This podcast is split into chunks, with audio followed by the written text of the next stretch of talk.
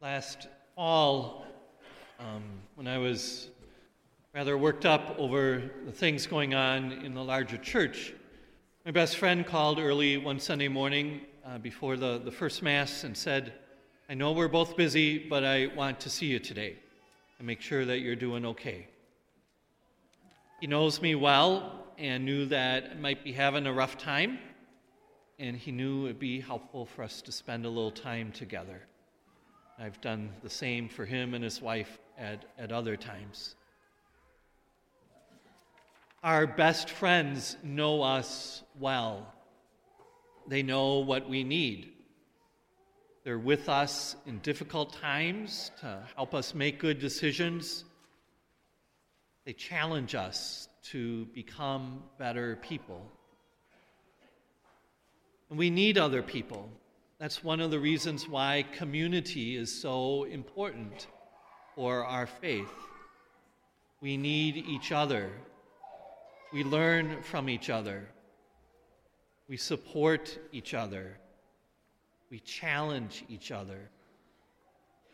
And that's able to happen to the extent that we're a part of a community of people where some other people know us and where we know some others. A number of people in our parish are part of a small Christian community, which is a beautiful way for that to happen. A group of people that meets from time to time to share life and faith together over the years. And yet, even our very best friends, whether a lifelong friend or our spouse or a parent, even our very best people in our lives are going to fall short. Jesus reminds us in the gospel today that a blind person can't lead a blind person. And all of us have areas of our lives where we are blind, humanly, blind spiritually. And so all of us need to focus not just on another person, but we need to focus, first of all, on Jesus, our Master. And He's the one that is meant to show us the way. Because only God is all good.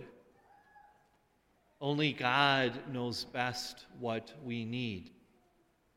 In the end, we want to pattern our lives on Jesus, on His life his death, his resurrection. And to do that, we need to spend time with him. We can't have much of a relationship with somebody with whom we do not spend time. And the time we spend with him is what we call prayer. So, as I said before Mass began, today we're going to focus a bit on prayer. And as we enter into Lent this week, focus on fasting and then almsgiving the following two weeks. Those three things that we're called to do during the season of Lent. So, prayer again is simply spending time with God, with the Father, with His Son, Jesus, with the Holy Spirit. We need to spend time with them. When we spend time with God, he can change our lives. I know for myself, the best, the times I've had significant times with God are probably the times that have been the best times of, of my life. Some of them have been on silent retreats. I realize that a lot of people aren't able to have that opportunity.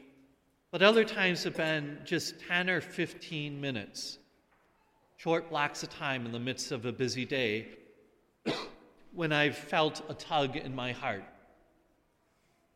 And often I ignore that tug in my heart, but occasionally I pay attention. And I take that 10 or 15 or 20 minutes with God. And some of those short times of prayer have also been some of the most significant moments of my life.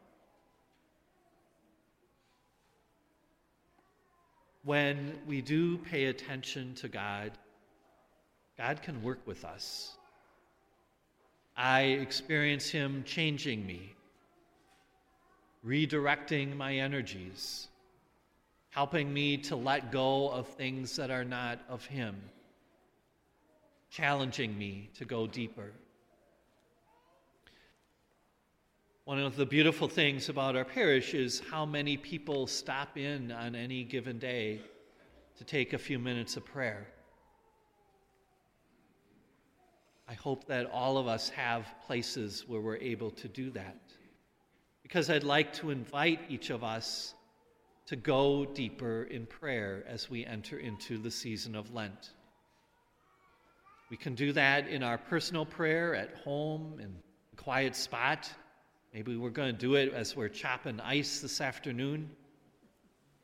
Maybe we go for a walk. I'd also like to invite you into a deeper sense of prayer when we're here at Mass. Mass is both communal and personal prayer, it's a balance of the two. We gather here to form community with one another and with God, and both are important. And so let's find ways to connect with each other when we gather. That means if we're able to, to not necessarily rush in at the last minute or not rush out immediately, but before or after Mass, to spend some time with somebody else, at least one other person, seeing how they are, maybe getting to know somebody new. Our gathering space and Good Samaritan Hall, especially this morning with coffee and donuts, are great places to do that. We're blessed in this parish because of those spaces. Outside, not today, but someday, outside will again be a wonderful place to do that as well.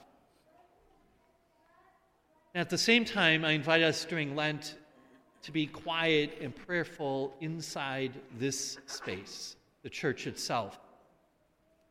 The presence of Christ in the tabernacle, the Blessed Sacrament, makes this space holy ground unlike any other place. There's lots of places that are holy, but this place, because of the Blessed Sacrament, is unique and unlike those other places. And so I'm going to ask that as we come into church, we respect the presence of Christ here in this area of our building to be able to come and spend time with Him before Mass begins as we quietly pray, to be respectful of other people who are trying to pray before Mass as well. And so during Lent, in a special way, we're going to be very consciously trying to keep things very quiet for the eight or ten minutes before Mass begins. I thank you for participating in that effort. Because it's here at Mass where God is able to touch our hearts in a unique way, where God's able to speak to us. But we need to be quiet enough to listen, to hear. During Mass, there are a number of times when we're meant to be silent. We've already had some of them in our Mass this morning during the penitential rite after the priest invites us to, to call to mind our sin, our need for God's mercy. We're meant to take a moment of silence to do just that, to call to mind our need for God's mercy, our sinfulness. After I say, let us pray, we're meant to pray quietly on our own. And the prayer that the priest says is called the collect, which sort of collects all those individual prayers into one. We're meant to have a bit of silence after the readings to be able to, to let the Word of God soak into our hearts. And certainly after communion, after receiving the presence of God within us, His blessed sacrament, we are called to be quiet in some time of thanksgiving for that precious, precious gift. So let's use the silence of the Mass to be able to go deeper in our prayer this Lent. So during Lent, our, our Masses are going to be intentionally more quiet as the church requests us during Lent, so that we can pray and truly experience how deeply God cares for us. A miracle takes place every time we gather for Mass. Jesus comes and he changes that bread and wine into his very body and blood.